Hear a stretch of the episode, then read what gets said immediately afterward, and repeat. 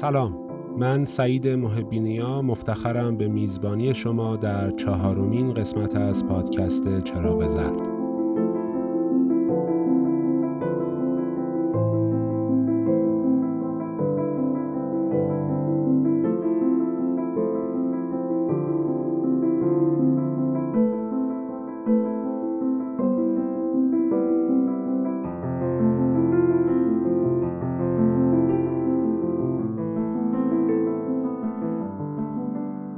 کافه نادری. عنوان چهارمین قسمت از پادکست چراغ زرد هست که به تاریخ هفتم آذر ماه 1398 خورشیدی درست گوشه خلوت و تاریک اتاقم حوالی فلکه دوم تهران پارس ضبط شده. من از شما می‌خوام که لطف کنید و پادکست چراغ زرد رو از یکی از اپلیکیشن های پادگیر مثل Apple Podcasts، Castbox و یا ناملیک بشنوید. تا اینجوری بهتر و راحتتر بتونیم با هم در ارتباط باشیم. کافیه که تو هر کدوم از این اپ ها چراغ زرد رو سرچ کنید. هرچند مثل سه قسمت قبل می‌تونید از کانال تلگرامی چراغ زرد هم شنونده پادکست باشید. کافه نادری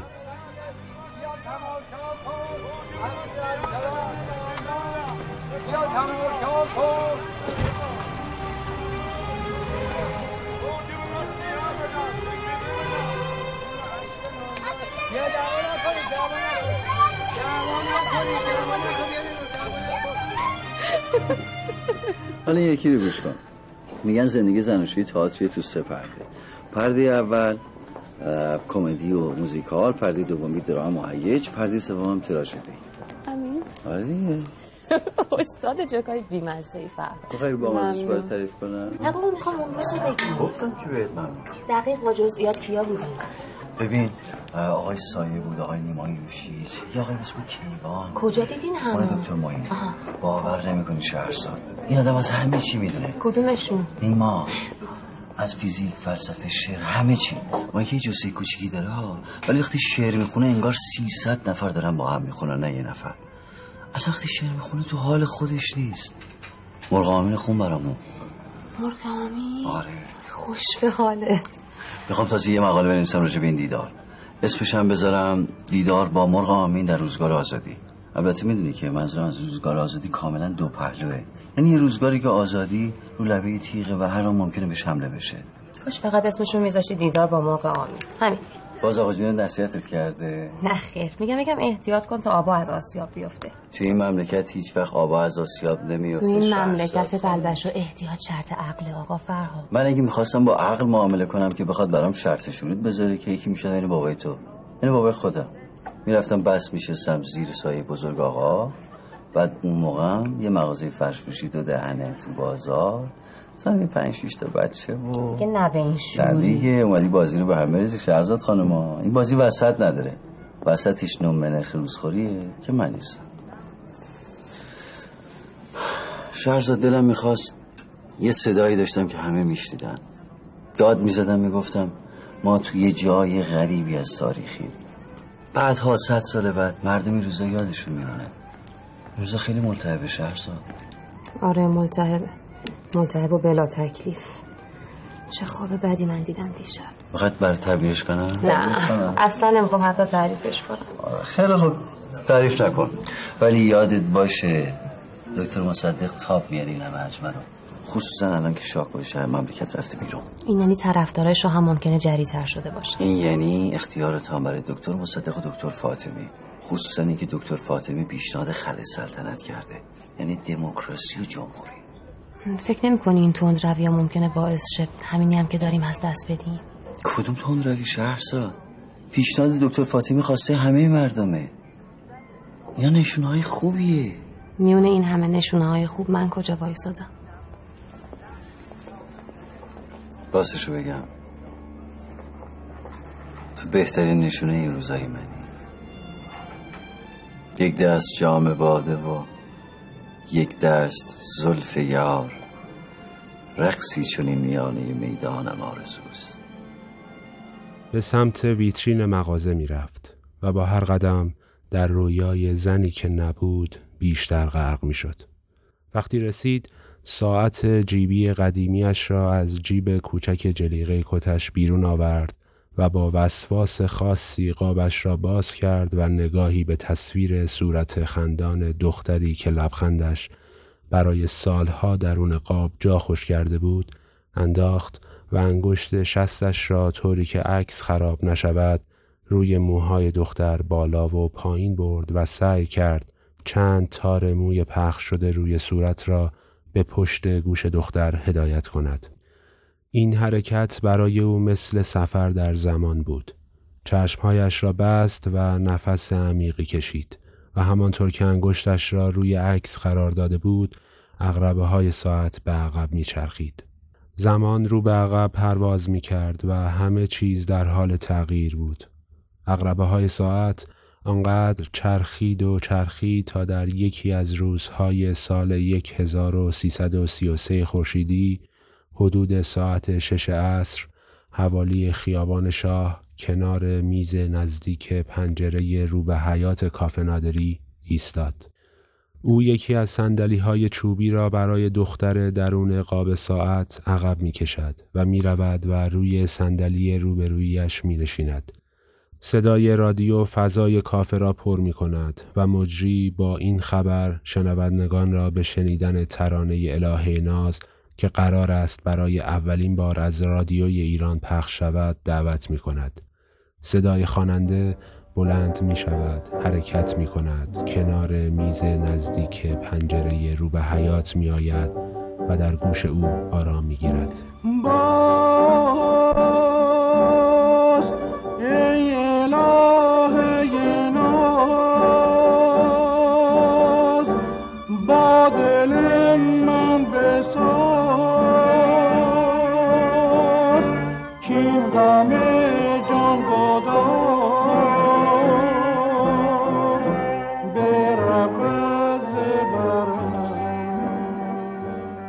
هنوز ترانه تمام نشده بود که او عاشق لبخند دختر درون قاب ساعت می شود. دست دختر را می گیرد و از کافه بیرون می زند. این بار اقربه های ساعت رو به جلو پرواز می کند. می چرخد و حوالی خیابان جمهوری سال 1398 خورشیدی روبروی مغازه عتیق فروشی می ایستد. او هنوز دستان دختر درون قاب ساعت را در دست داشت و چشمهایش به گرامافون پشت ویترین مغازه خیره شده بود. صورتش را نزدیک می‌برد. گوشهایش را به درب ورودی عتیق فروشی میچسباند و از صدای خواننده بلند می شود حرکت می کند از مغازه بیرون می زند و در گوش او آرام می گیرد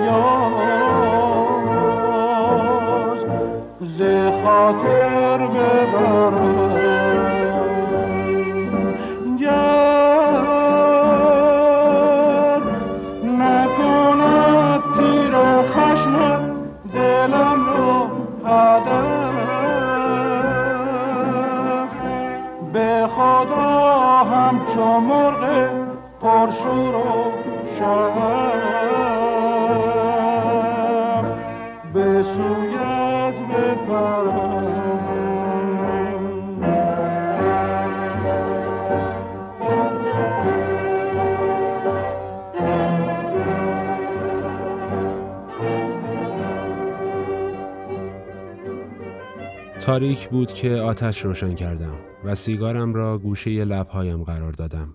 این خیال تو بود که لابلای شعله فندکم میرقصید و با پک اولی که گرفتم ریم پر شد از هوای تو.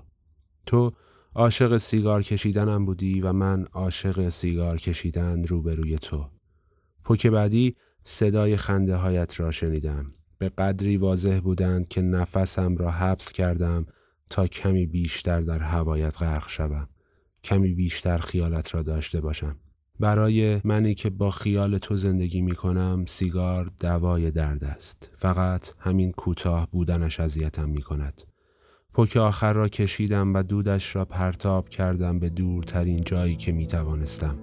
وقتی خاک سرش را می تکندم و نفسهای آخرش را زیر پایم له می کردم تو دیگر رفته بودی.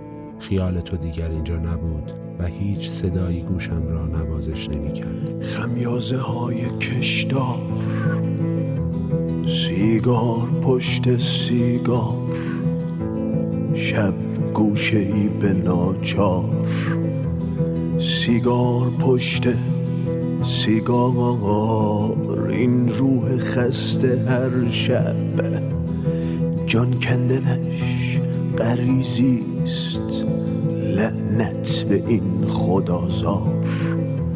سیگار پشت سیگار. پای چپ جهان را با اری بریدند. چپ پاچه های شلوار. سیگار پشت سیگار در انجماد یک تخت این لاش منفجر شد. پاشیده شد به دیوار.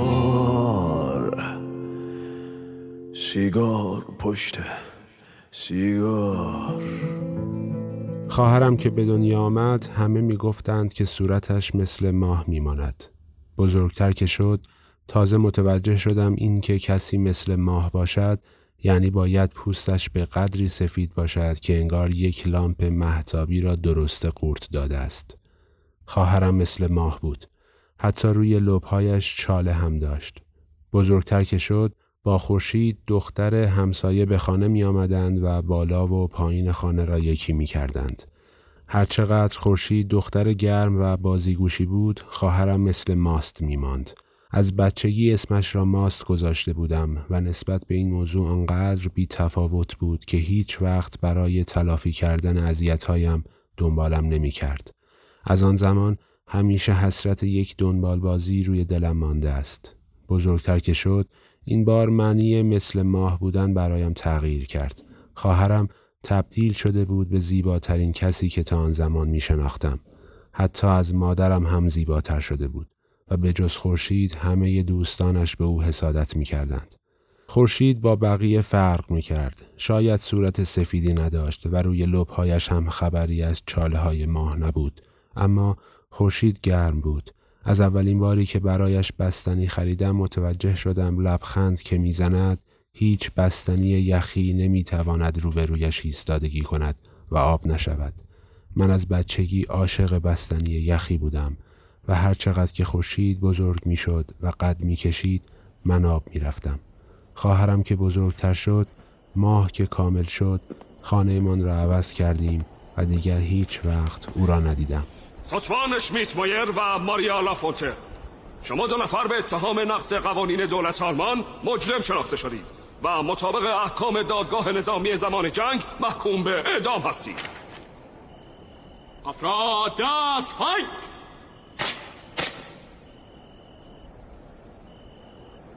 یک قدم به جلو بزنو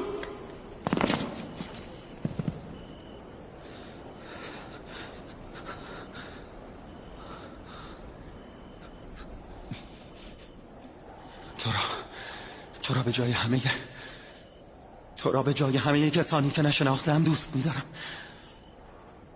تو را به جای همه روزگارانی که نمیزیستم دوست میدارم. برای خاطر عطر نان گرم و برفی که آب می شود و برای خاطر نخستین گل ها تو را به خاطر دوست داشتن دوست میدارم. تو را به خاطر دوست داشتن دوست میدارم. تو را به خاطر دوست داشتن دوست میدارم تو را به جای همه کسانی که دوست نداشتم دوست میدارم. تو را به جای همه کسانی که دوست نداشتم دوست میدارم. تو را به جای همه کسانی که دوست نداشتم دوست میدارم. تو را به خاطر دوست داشتم. دوست میدارم.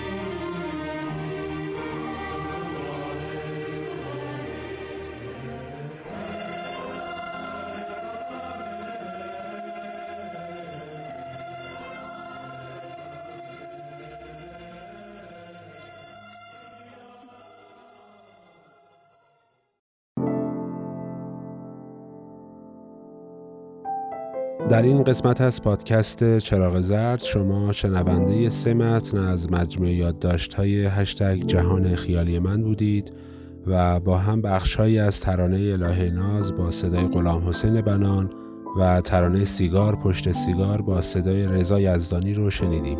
همینطور به صدای بخشهایی از سریال شهرزاد و مدار صفر درجه هم گوش دادیم. قبل از پایان این قسمت از پادکست چراغ زرد از شما می‌خوام اگر چراغ زرد رو دوست داشتین دوستان خودتون رو هم به شنیدنش مهمان کنید.